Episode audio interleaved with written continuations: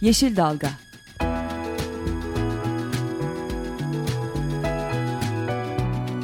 Çevre mücadeleleri üzerine.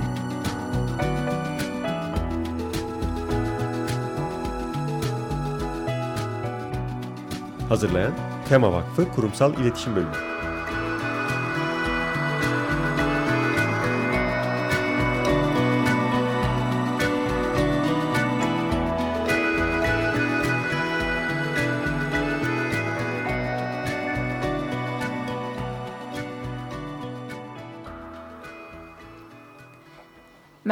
yeni bir Yeşil Dalga programına da hoş geldiniz. Programı hazırlayan ve sunan ekipten ben Özgül Erdemli Mutlu. Ee, bugün e, Serkan Ocak konuğumuz, e, daha doğrusu konuk sunucumuz olarak bizimle beraber. Deminki programda Pelin Cengiz'le beraber e, yapıyordu ekolo ekonomi Tekrar merhaba diyeyim ben de. Ama daha önce de konuk olarak, konuk sunucu programcı olarak katıldığı için bugün de Dünya Çevre Günü olduğundan rica ettik. Bizi kırmadı. Teşekkür ederiz Serkan. Rica ederim. E, masanın diğer tarafında konuğumuzsa e, bugün aslında programın yarısında konuşacağımız Fıstığımız Bol Olsun projesiyle ilgili olarak bizlerle birlikte olacak. Tema Vakfı Kırsal Kalkınma ve Orman Bölüm Başkanı Hikmet Öztürk bizlerle. Hoş geldiniz. Hoş bulduk. Aslında e, programı deminki yayında dinleyen e, dostlarımız da biliyorlar sabahleyin de bahsedildi. Bugün Dünya Çevre Günü. Ee, Dünya Çevre Günü olduğu için e, genel olarak hem basında hem radyoda e, konuyla ilgili e, çevre gününün temasıyla ilgili de konuşuluyor. Ama biz bugün Serkan'la çok kısa bir şekilde gene çevre gününden çok affedersiniz. E, bu seneki çevre günün temasından bahsedelim ve e, onunla ilgili kısaca konuşalım istedik. Ondan sonra da Hikmet Bey'e sözü bırakacağız. E, bu seneki e, Dünya Çevre Günü'nün konusunu e, aslında Birleşmiş Milletler e, senenin e, bu sene odaklanılan konuyla alakalı e, bir konu seçtiler. Bu sene kalkınmakta olan küçük ada devletlerinin yılı, içinde bulunduğumuz sene. 2014 yılı Birleşmiş Milletler e, tarafından kalkınmakta olan küçük e, ada devletleri yılı ilan edildi. Dünya Çevre Günü'nü de daha çok onlara odaklı ama gene iklim değişikliğiyle bağlantılı bir soruna deniz sularının e, deniz suyu seviyelerinin yükselmesine ayırdılar. E, bununla ilgili olarak da e, küresel olarak iklim değişikliğinin etkilerini dünya çapında farklı konularda çalışıyor konuşuyoruz. Farklı bölgeleri farklı şekilde etkiliyor ama özellikle deniz suyu seviyelerinin yükselmesi küçük ada devletleri başta olmak üzere kıyısı olan ülkeleri de daha ciddi bir şekilde etkiliyor. Eee ben aslında dün bir e, bir önceki yayında da bahsettim. Bir derleme yaptım. Bu Tema Vakfı'nın sizin gönderdiğiniz bu açıklamadan da çok faydalandım. Orada e, buna ek olarak şunu ekledim. Yani e, Tuvalu adası var. Dünyanın en küçük ada devleti. E, burası 9 adadan oluşuyor ve 1 metre yükselmesi durumunda denizin deniz seviyesinin ada tamamen yok olacak. Buna benzer bir sürü örnek var. Dünyadaki birçok ada e, devleti, ada deniz seviyesinin yükselmesiyle birlikte hakikaten yeryüzünden silinecek. Tabii bu sistem nasıl oluşuyor? E, dünyayı kirletiyoruz, fokusitli yakıtlarla kirletiyoruz. E, bir süre sonra döngü başlıyor, buzullar eriyor, deniz seviyesi yükseliyor ve adalar yok olacak ve insanlık çok ciddi anlamda e, tehlike altında. Sizin e, o dünkü açıklamanızda çok önemli başka bilgiler de var. İstersen ben ona hepsine girmeyeyim sana bırakayım. Aslında senin bıraktığın yerde o ada devlet örneği çok çarpıcı e, Serkan. E, IPCC'nin e, raporunda da e, IPCC'yi hatırlatalım ne olduğunu. Hükümetler Arası İklim Değişikliği, Değişikliği Paneli. Paneli çok ciddi bilimsel raporlar yayınlıyorlar. Yine bu Birleşmiş Milletler çerçevesinde kurulan hükümetlerden pek çok ülkeden e, farklı bilim insanının e, katkısıyla hazırlanıyor. Çok çarpıcı bir veri vardı orada en son raporda. Bu da diyor ki geçen yüzyıla göre deniz suyu seviyesi 20 santimetre yükseldi. Yani düşündüğünüz zaman hakikaten e, inanılmaz bir rakam, inanılmaz bir e, zarar e, zarara maruz kalabilecek özellikle ada devletleri ve kötü haberler bununla da bitmiyor. Bilim insanları deniz seviyesindeki artışın önümüzdeki yüzyılda da devam edeceğini söylüyorlar. Ya bu önü, önü ne geçilemeyen bir e, süreç aslında. Yani geri dönüşü var mıdır bu saatten sonra yok mudur? Şu ekolojik ayak izi diye de bir şey var biliyorsunuz. Yani dünyanın mevcut bir dünya var. Tüketen insanlar var. Her yıl o dünyada bize e, sunulandan çok daha fazlasını tüketme eğilimindeyiz. Yani bir tane dünyamız var ama biz bir buçuk tane dünya tüketiyoruz. Ya bu bir süre sonra sürdürülebilir olmayacak. Dolayısıyla evet bu veriler var bunun gibi yani bazen insanlara bu veriler madde madde sıralamak işte şu kadar insan içme suyu bulamıyor, şu devletler yok olacak, şu kadar maddi zarar olacak. Bunları sıralıyoruz ama yani hala bir şeyler yapmıyoruz. Ben burada e, ulusal bazda e, bir takım şeyler yapılmasını yani bu ulusal çağrılar yapmak istiyorum. Yani çevre politikalarımızı çok ciddi anlamda revize etmemiz gerekiyor. Biz dünya nereye gidiyor? E, özellikle Batı nereye gidiyor bu anlamda? Dünyayı kirletme noktasında nereye vardılar? Sera gazı salınımlarındaki hedefleri nedir? Ve biz ne yapıyoruz? Biz ne yapıyoruz? Hala orman kanunuyla Hikmet Bey burada bahsedecektir. Yani orman kanununu değiştirip nasıl ormanları daha fazla yok edebiliriz? Bir tane İstanbul'un orman varlığı var. Kuzey ormanları. Yani son yapılan değişiklikte bu ormanın içerisine hafriyat atılmasının önü açıldı. Yani ormanlar bizim geri dönüşü yok. Fidan dikmeyle o ormanları bir daha asla elde edemeyiz. Dün bir Çevre Bakan, Orman ve Su İşleri Bakanlığı bir açıklama yaptı. En çevreci biziz.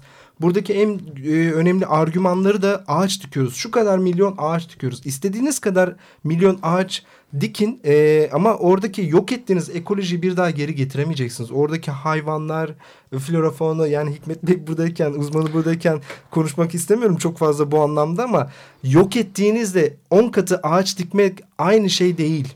Yani orada bir yüzyıllarca süreçte oluşan bir sistem ve o sistemi yok ediyorsunuz. Şöyle e, ifade edeyim ben. E, biz ormanları gruplandırırken işte e, doğal ormanlar ve ağaçlandırmalar olarak ayrılıyoruz. Doğal ormanlar zaman ağaçlandırmalar zamanla doğal orman hüviyetine kavuşabilir e, beklentisi içerisindeyiz. Ama Avrupa ormanları bildiğiniz üzere hemen hemen büyük bir bölümü e, ikinci kez oluşturulmuş ormanlar plantasyonlardan oluşturulan ormanlar 140 yaşına varmış olmalarına rağmen hala o doğal yapısına kavuşmuş değil. Dolayısıyla e, ağaçlandırmaları doğal ormanların yerine alması mümkün değil. Bizim önceliğimiz doğal ormanları korumak olmalı. Çünkü doğal ormanlar e, sahip olduğu kendine öz ekolojik sistemler, çalışan sistemler nedeniyle çok özel bir yapıya sahip e, bu yapıyı kuruyamadığımız zaman da gelecekte ulaşabilecek gerek iklim değişikliği gerekse e, diğer çevresi iklim değişikliğine bağlı olacak hastalık ve patojenlerin gelişmesine karşı e, ciddi bir hassasiyet çıkma olasılığı yüksek olacak. Evet yani burada aslında e, Serkan'ın değindiği, Hikmet Bey'in değindiği şey evet çevre politikaları hakikaten çevre politikaları üstten lazım e, korumacı kalkınma paradigmasındaki sorunları hep beraber konuşuyoruz çeşitli ortamlarda da. Sadece biz değil yani genel olarak e, büyük anlamda söylüyorum sivil toplum kuruluşları da basında bilim insanları da siyasetçiler de aslında herkes konunun farkında. Buradaki önemli şey e, senin bıraktığın yerden Serkan çevre politikaları lazım. Sürdürülebilir yaşam odaklı çevre politikaları lazım.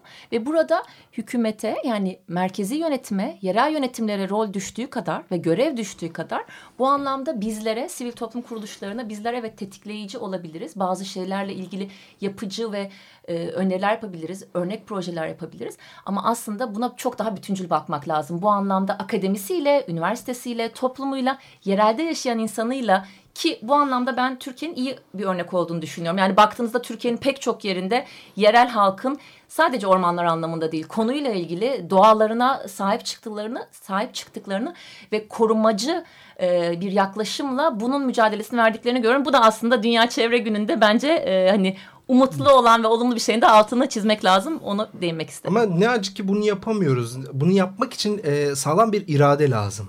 Ve o e, bizdeki idarenin iradesi e, maalesef bu yönde değil. Sürdürülebilir bir yaşam e, modeli değil. E, yıllarca e, nasıl bir model?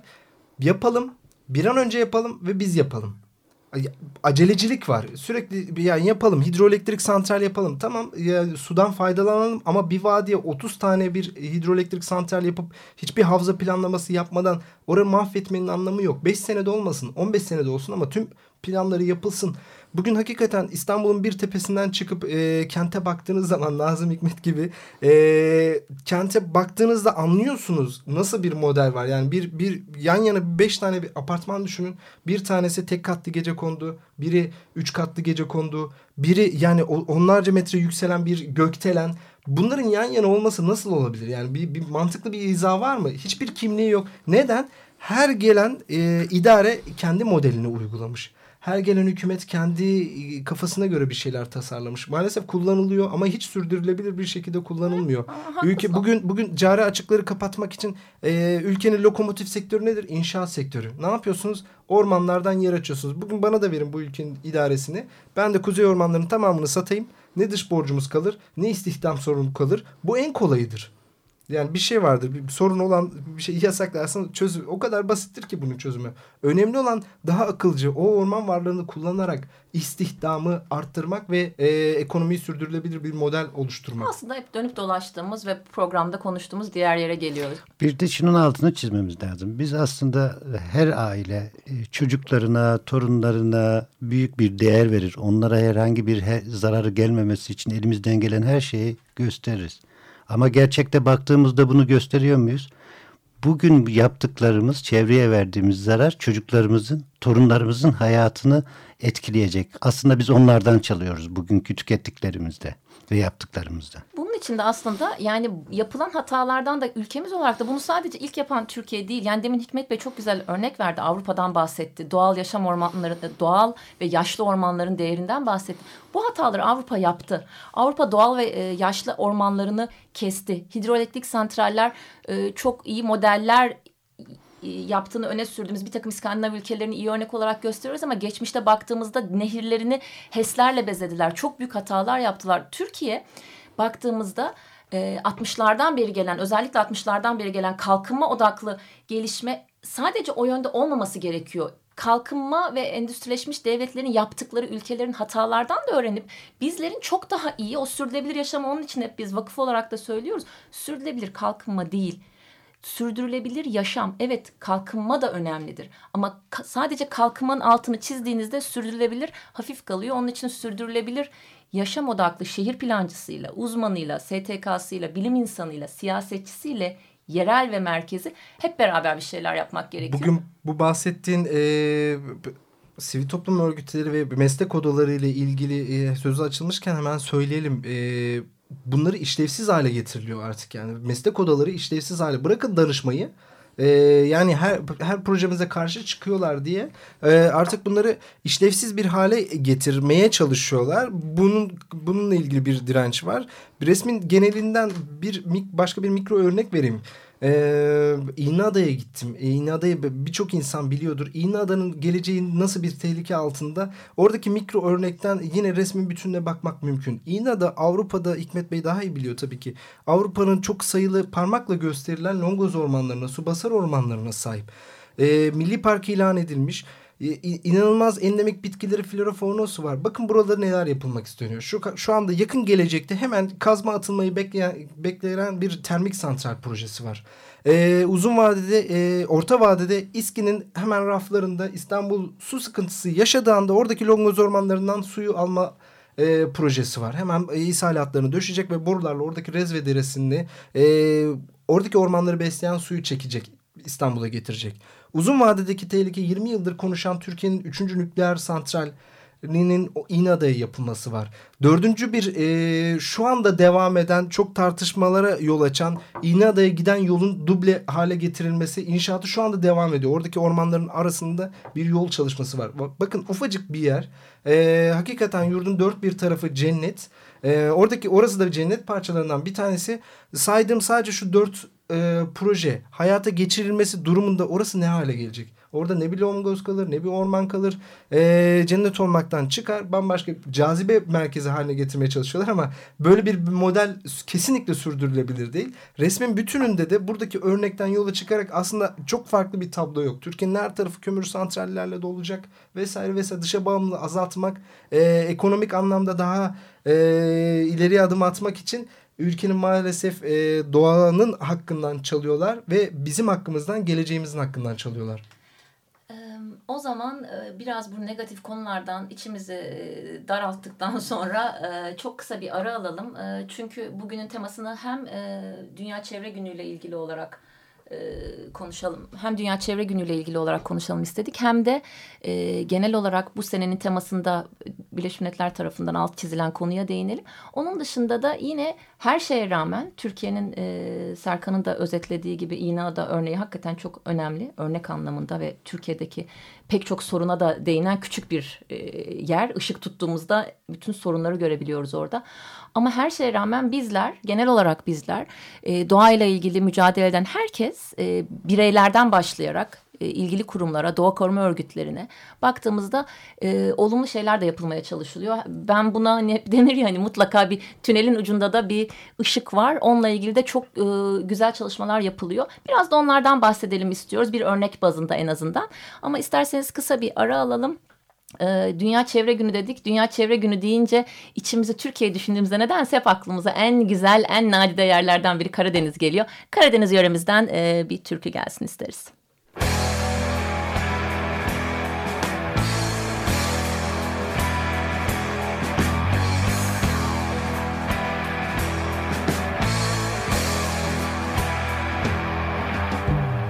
Bırakıp gittin beni Oy bırakıp gittin beni.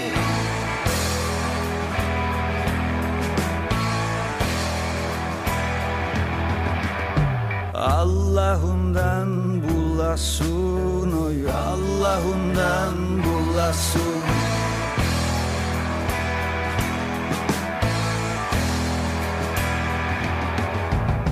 Kimse almasın seni Kimse almasın seni Yine bana kalasın.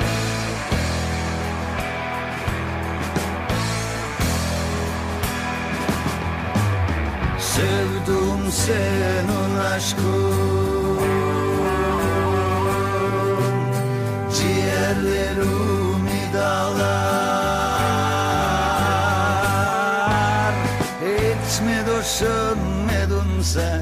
Hiç mi düşünmedin sen Oy?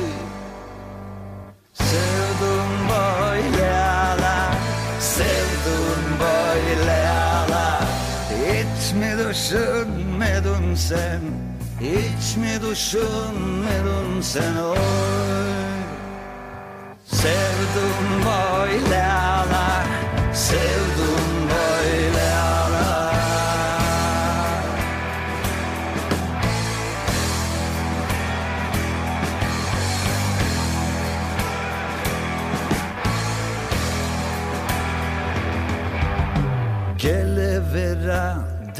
deresi Oy gelevera deresi.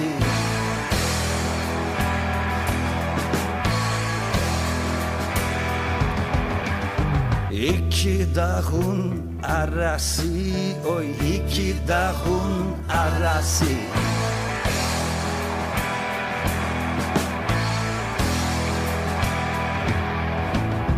Yüzünden silinmesin Yüzünden silinmesin Bıçağımın yarası.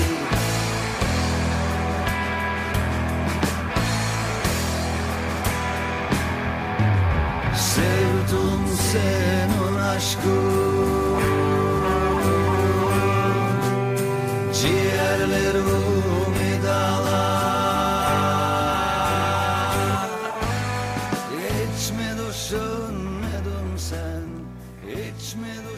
Yaşar Kurt'tan Gelevere Deresi'ni dinledik. Ee, aslında demin konuştuğumuz konulardan biriyle alakalıydı. Serkan Ocak da bununla ilgili de bir haber de yapmıştı. Maalesef Gelevere köyü e, sular altında kaldı. Ee, biz de buradan Yaşar Kurt'tan Gelevere Deresi'ni dinleyerek e, konuya değinmek istedik.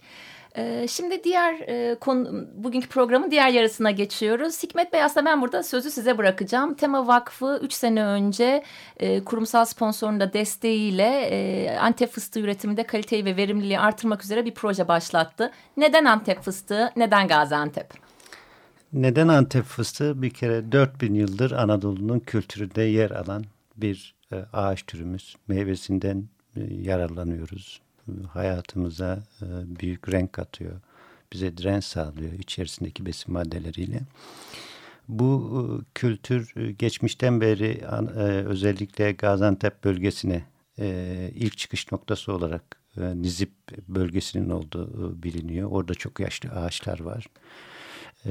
Bu ağaç bizim için Güneydoğu Anadolu için gerçekten çok önemli bir ağaç türü. Çünkü o koşullara, kurak koşullara, kıraç koşullara çok dayanıklı ve oradan adeta bize e, meyvelerini ikram ederek bu kurak ve güç koşullardan e, büyük e, ekonomik gelir de sağlıyor. Şöyle bir baktığımızda Türkiye'de 200 binin üzerinde antep fıstığı yetiştiricisi var ve bölgenin e, ana e, ekonomisini yönlendiren unsurlardan bir tanesi. Neden başladık biz bu projeye? Ee, bizim yaptığımız çalışmalar sonucunda şu ortaya çıktı.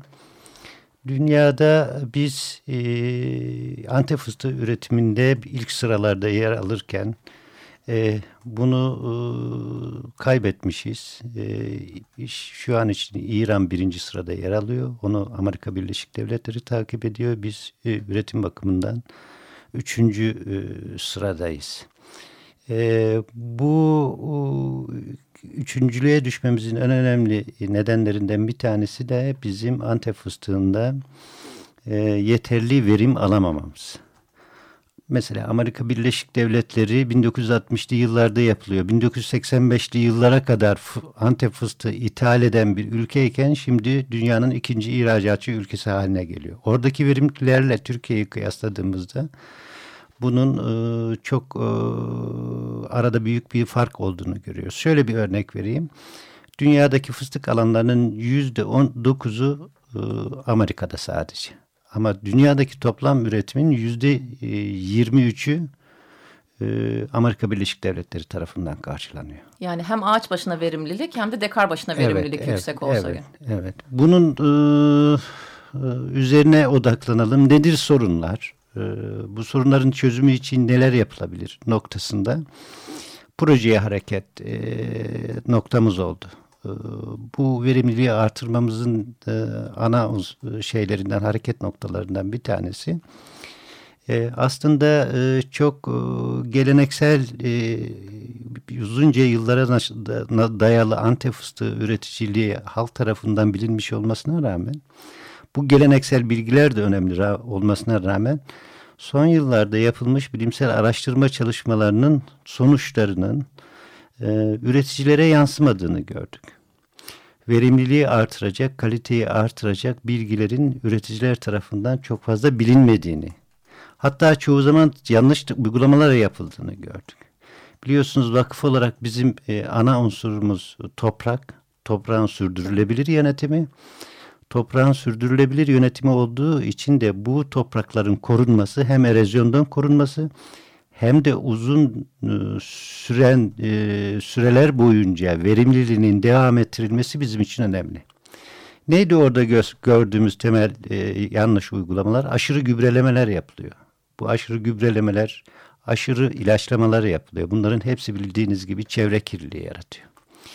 Bunun yanında e, bu aşırı gübre kullanımı, aşırı toprak iş, işlemesi, çiftçilerin üretim maliyetlerinin de yükselmesine neden oluyor. Verim kaybıyla beraber e, fazla e, maliyet de ortaya çıkınca giderek e, üreticilerde bir motivasyon kaybı söz konusu oluyordu. O yüzden biz bilgiyle e, üretici arasında bir bağ olalım istedik. Orada uzun yıllardır e, bu konuda bilimsel araştırmalar yapan Antep Fıstığı Araştırma Enstitüsü ile birlikte işbirliği yapılarak yaparak onların uzmanlıklarını en etkin şekilde halka aktarmanın yolunu aramaya çalıştık. E, yani burada çok güzel bir model olmuş oluyor. Öncelikle sorunları tespit ettiniz siz ve ekibiniz. Yerelde e, çalışmalar yaptınız. Tabii ki üç yıllık bir proje gayet de her anlamda hem insan kaynağı hem e, maliyet anlamında da e, sponsorsuz yürüyemezdi. Bunun için e, bir kurumsal sponsor arayışımız oldu ve onunla onların da desteğiyle birlikte üç yıllık başarılı bir çalışma yapıldı. Biraz da bunun neler yapıldığının o Antep Fıstık Araştırma Enstitüsü istasyonunun da desteğiyle neler yapıldığını anlatabilir misiniz ve ne farklar gözlediniz üç senenin sonunda? Şimdi bizim e, ana çalışma noktamız, hareket noktamız şu oldu. Genelde e, çiftçilere yönelik eğitim çalışmalarında şöyle bir uygulama var. Uzmanlar gider, eğitim yaparlar. Bir gün tarlada ya da bahçede bir uygulama yaparsınız, sonra çeker gidersiniz. Bir günlük eğitimlerle sonuç alınması e, olanaksız. E, biz bir kere yöntem olarak bunu değiştirdik dedik ki biz uzmanlarımızla sürekli üreticiye ihtiyaç olduğu her noktada destek ver olalım. Yani bir anlamda mentörlük desteğini sürekli olarak sağlayalım. Bu çalışma şeklimizin birinci parçası. İkinci parçası projenin bu aşamasında biz e, e, uzunca yıldır alışagilmiş yöntemler uyguladıkları için e, fıstıkta da bir verim artışını e, ortaya sergilemeden halkın ikna olması e, bu çalışmaların etkilerini görmesi e, genelde e, zor olacağını düşünerek örnek bahçe çalışmalarına girdik. Örnek bahçelerde uzmanlarımızın yaptığı e, kontroller ve denetimlerle nasıl bir çalışma yapılması gerekiyorsa bu çalışmaları üreticilere aktardık uzmanlarımız aracılığıyla ve bu çalışmaların yapılması yine uzmanlar aracılığıyla denetlendi. Bunun öncesinde tekrar üreticilere tekrarlanan eğitimler yaptık, geri beslemeler yaptık. Ve sonuç olarak baktık ki 3 yıllık ara çalışmalarımız sonucunda ki genelde e, antep fıstığı e, periyodiste gösteren bir ağaç türüdür. E, bu halk arasında var yılı ve yok yılı olarak nitelendirilir. Nitekim bunu üretimde de görmek mümkün. 2012 yılında mesela 120 bin e, ton civarında e, üretim e, yapılırken 2013 yılı yok yılıydı. Bu 88 bin tona düştü. Dolayısıyla bu farklılığın azaltılması da bizim için e, önemli bir e, unsurdu. Sonuçta 3 e, yıllık gözlemlerimiz sonucunda biz yaptığımız uygulamalarla tohum bah şey, antep fıstığı bahçelerinde e, dekar başına yüzde 51 e, bir artış sağladık. Antep fıstığının kalite özelliklerinin başında ağırlıklı olarak çerezli kullandığı için çıtlama oranı gelir. Yani kabuğunun açık olması gelir. Yani şu çerez olarak yerken evet, o çıtlat evet, oradan mı geliyor evet, çıtlama? Evet, evet. Bunun da e, e çıtlama oranında da yüzde yirmi dörtlük bir artış sağladık. Üreticilerimiz geçmişe nazaran komşu bahçelere göre kıyasladığımızda iki katına varan farklı, fazla ürün almaya başladılar. Şimdi bundan sonra da bu çalışmayı bölgeye daha yaygınlaştırarak özellikle Barak Ovası'na e, odaklanmak istiyoruz. Çünkü bu bölge hem Gaziantep'teki fıstık üretiminin yüzde altmışını karşılıyor. Buna rağmen e, Antep fıstığı bahçelerinde verim çok düşük. Burada benzer çalışmalarla yaygınlaştırıp e, halkın e, ihtiyaç duyduğu bilgileri ve yönlendirmeyi yaparak üretim artışını sağlamayı hedefliyoruz. Çok teşekkür ediyoruz Hikmet Bey. Ee, Dünya Çevre Günü olduğu için e, programın ilk kısmında biraz Dünya Çevre Günü'ne temasına e, değindik. Fıstığımız bol olsunu az konuşabildik. Ama bugünlük e, zamanımız da daraldığı için sadece o ilk üç seneyi sizden özellikle o kısmını dinlemiş olduk. Kazanılan deneyimleri ve eğitimler sonucunda elde edilen başarıları dinlemiş olduk. Başka bir programda biz sizi yine konuk edelim. Bu sefer önümüzdeki beş sene yapacağımız Barak Ovası e, daha geniş bir alanda yaygınlaştıracağımız projeyi e, ayrıca detaylı dinleyelim. Büyük bir keyifle alırım. Teşekkür ederim. Biz çok teşekkür ederiz programımıza katıldığınız için. Dinleyicilerimiz Bir Yeşil Dalga programının daha sonuna geldik. Hoşçakalın. Yeşil Dalga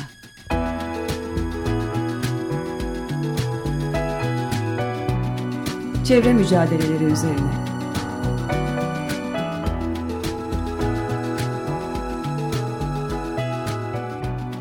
Hazırlayan Tema Vakfı Kurumsal İletişim Bölümü.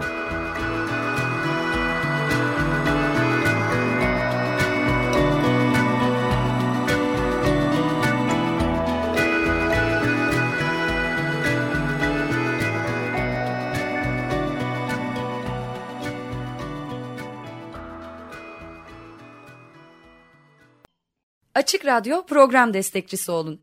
Bir veya daha fazla programa destek olmak için 212 alan koduyla 343 41 41